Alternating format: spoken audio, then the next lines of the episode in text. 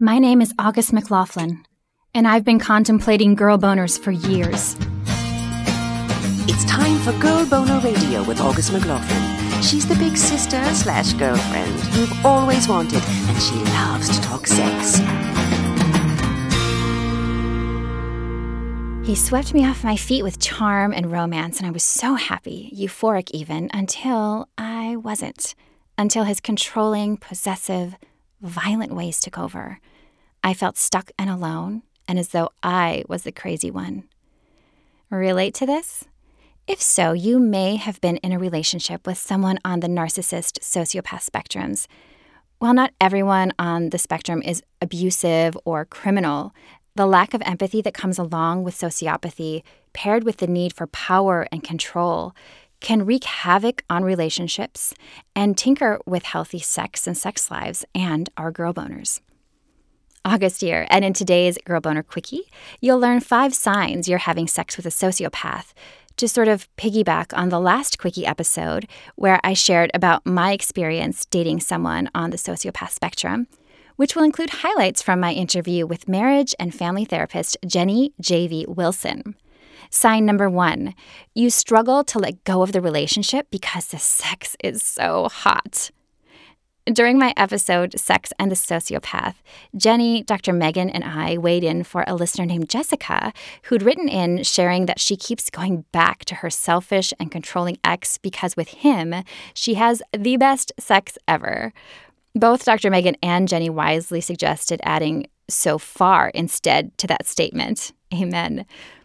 Sociopaths can be so focused on performing like rock stars in the bedroom and bringing you more pleasure than anyone else ever has.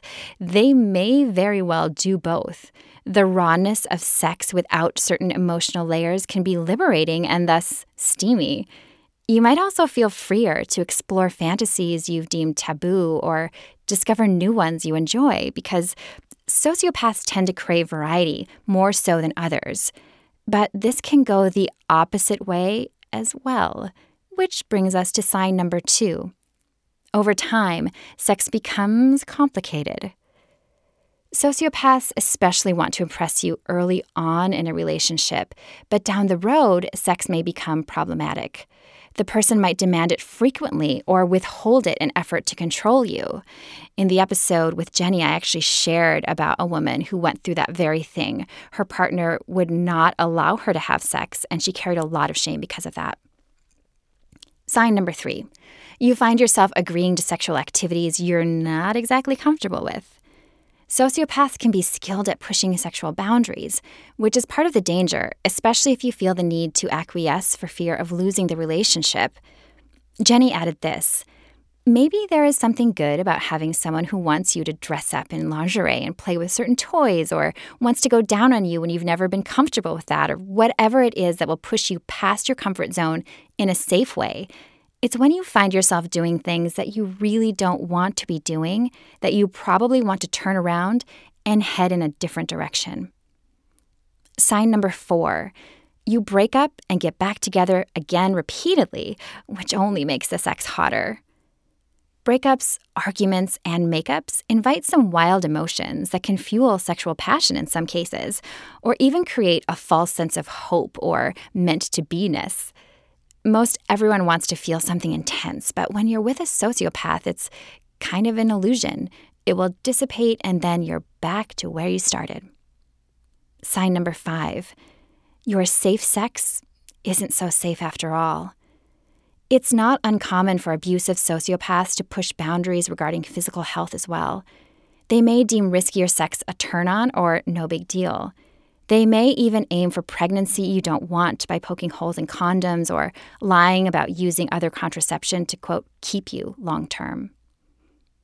I am all for seeking and embracing pleasure, but even if the sex is mind blowingly amazing, the best so far, it's not worth staying with someone who hurts you. But knowing that and feeling able to take needed action are far different. If you've never been on the hurt side of abuse, you might wonder why anyone would put up with it. Like, why don't you just leave? Having experienced the abuse, spoken with others who have, and studied the subject at length, however, I know how complicated leaving can be. I also know positive change is possible and worth every single effort. You can find the healing and happiness you deserve. If not today, then someday. If your safety is at risk, please call the National Domestic Abuse Hotline for confidential, judgment free support at 1 800 799 7233.